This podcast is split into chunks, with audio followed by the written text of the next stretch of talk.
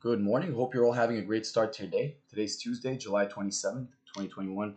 We'll go ahead and get started, touch up on the overall market, go over our economic data, and get right into our main watch list. So, hope you guys are having a great start to your day. Now, let's get started on the economic data. If you guys saw into this morning, we actually did receive our durable good orders into this morning for June. It was actually 0.80% uh, versus uh, 2.10% prior. So if you're looking at the numbers into this morning, again, the durable good orders uh, did actually forecast 2.2%. The previous was 2.3, so it actually came a little bit under expectations. For those of you who don't know, it just measures the change in the total value of new purchase orders placed with manufacturers for durable goods. Okay, so that's really why we wait for those uh, core durable good uh, reports. And again, just into this morning was at 8:30 a.m. Looking at the rest of uh, our open, we have consumer confidence at 10 a.m.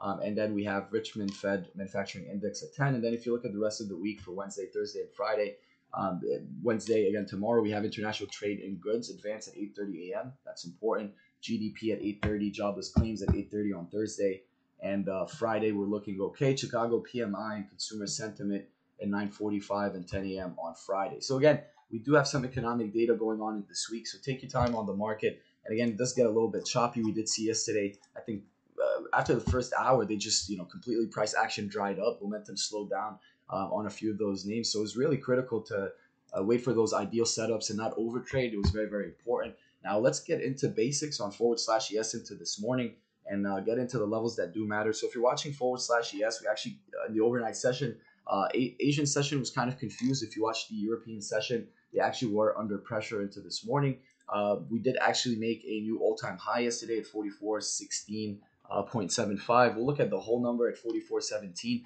That's really where I'm looking for directional plays today. So uh, I, after a massive move like this, I'd love to see a consolidation range. Right now, we actually uh, failed in the overnight session take out that high. So watching into this morning, 44.17 is my overhead resistance. I'll be taking my time watching the uh, 40, uh, 4400 as the whole number. That's going to be the primary support. If we take out that 4400 to the downside, we'll start revisiting that 4396, 4375, and 4350. And again, when we get there, we'll keep you guys posted. But right now, the way we're looking is a consolidation to go and retest uh, potentially either that 4400 or that 4417. And if you break out out of that 4417 uh, for a directional play, we'll rally about 10 handles to 4426 uh, and then potentially to 44.40. That's the uh, another all-time high. Again, the moment we take out 44.16 is originally an all-time high, a new all-time high on the S&P 500, right? So take your time. Again, a lot of things are squeezing. Now let's get into our watch list and talk about what matters into this morning. Let me send you guys our first play. And again, uh, if you saw Tesla yesterday, again a up on Tesla. They beat earnings yesterday. Again, uh, free cash flow 619 million. Estimate was negative 319 million. Um, autom- autom- autom- automotive uh, gross margin is 28%. Estimate was 26. Um, and cash equivalents is 16.23 billion. The estimate was 16.5. So these guys crushed it across the board. Again, uh, adjusting the EPS 1.45. The estimate was 97 cents. So just seeing where Tesla is again, uh, crushed it completely across the board. Now let's touch up a little bit on the levels that matter into this morning. I'll send you guys my watch list. There you go. So if you're watching Tesla into this morning, take your time. Again, I'd love to see premiums to settle first five to 10 minutes. That's the most ideal. So I'm not looking to scalp the open, right? I know how we always jump momentum, but specifically post earnings uh, and post a uh, post earnings on a company like Tesla this morning, you want to wait for those premiums to settle, let them get tighter, let that spread make sense. One thing you're going to notice is the spread not making sense at the open. So get five to 10 minutes to readjust and uh, and that IV to settle down a little bit. Um, and again, th- that's kind of a, a, trade that I'd be looking for because post earnings, we know a lot of things are on discount. If you're looking at these contracts at the money yesterday, uh, super expensive compared to this morning at the open. And again, if you guys watched that 660 and 670, there's a 10 point range. I'm not looking to trade the distribution, but I'm looking to trade directional play, right? So if it comes to 660, there's a bounce. That's fantastic. If I miss the bounce there, which happened by the way before, if you miss the bounce at support, just let it bottom out you could catch a bounce at that bottom. So for example, support is 660, and if it breaks, it has room to, five, to 656. That's another bottom. So if you miss the uh, if you miss the breakdown under that support at 660, you can wait for 656 to hit. And if at that point you're watching your tape, you're watching your order flow. If it's a bounce zone and you watch bids are holding, you're seeing your uh, uh, buyers aggressively hold the tape. Then at that point you could play the reversal off of that second support Uh, but it doesn't necessarily mean that that 660 is the only level we'll be watching, right? So it's very important to understand how to go about those trades.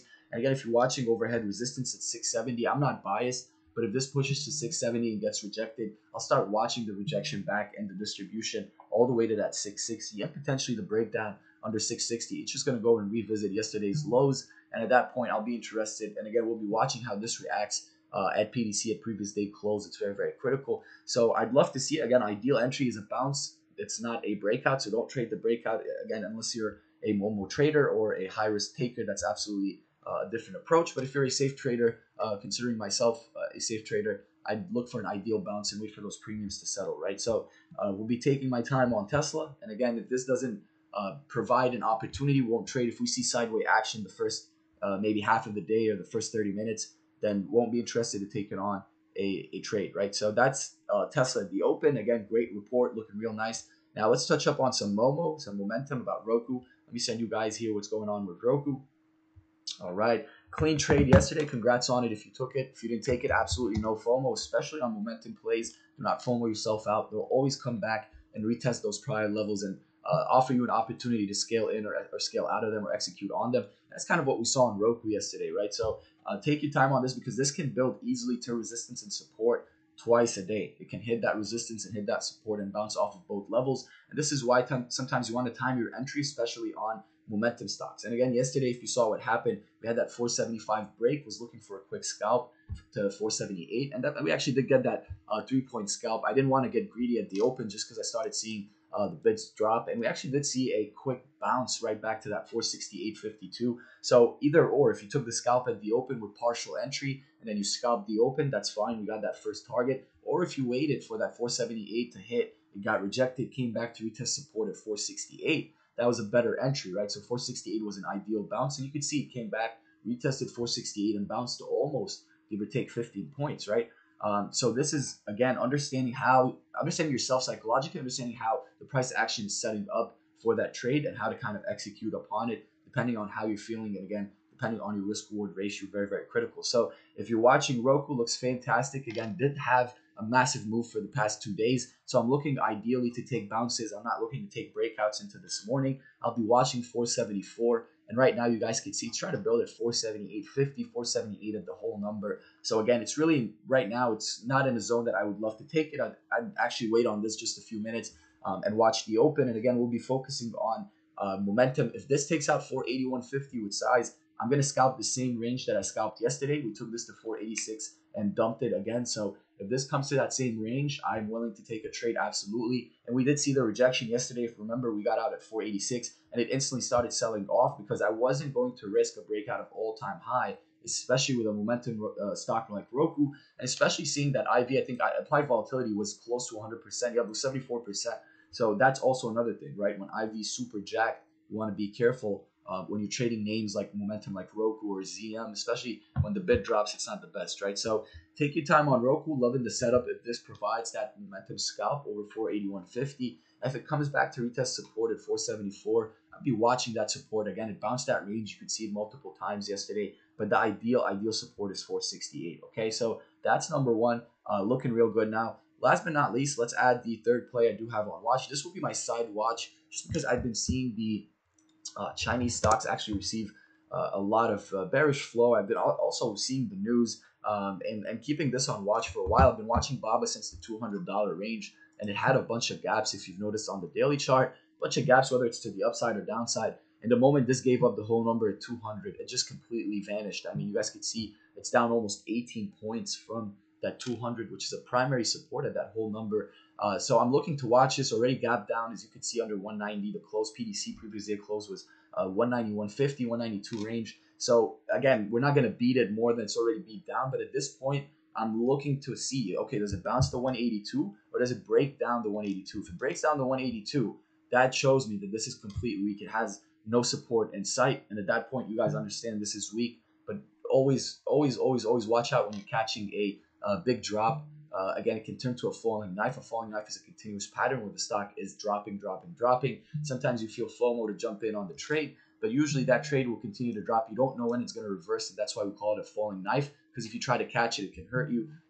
Baba, the way it's setting up right now, bearish H pattern, there's a gap under that 192. So I'd love to see what happens at 182. But if this starts flushing 182 at the open, uh, again, it's looking completely weak. And you can see what's happening on the daily chart. And of course, run your top down analysis weekly, daily, four hour, one hour, 30 minute, 15 minute, 10 minute, and five. And you'll notice on your weekly chart, we're actually breaking primary support as well, right? 205 was primary support on the weekly, and it's actually letting go under that range. It actually wick filled from 205 to 200 and starting to break under. So, ideal trade if this doesn't hold 182, it's going to flush. But again, I wouldn't speculate on this. It's been on a continuous downtrend uh, since the 260s. It's been almost selling off for uh, since February. Stock's been selling off since since February. So take your time on this downtrend is still intact. But if it bounces to 182, I understand it because you could see pre-market session it did have a bounce, right? Again, order flow will tell you everything on the directional play. Tape will tell the story and we'll confirm it. But again, if you're looking to scalp momentum at the open, make sure you're keeping an eye on the tape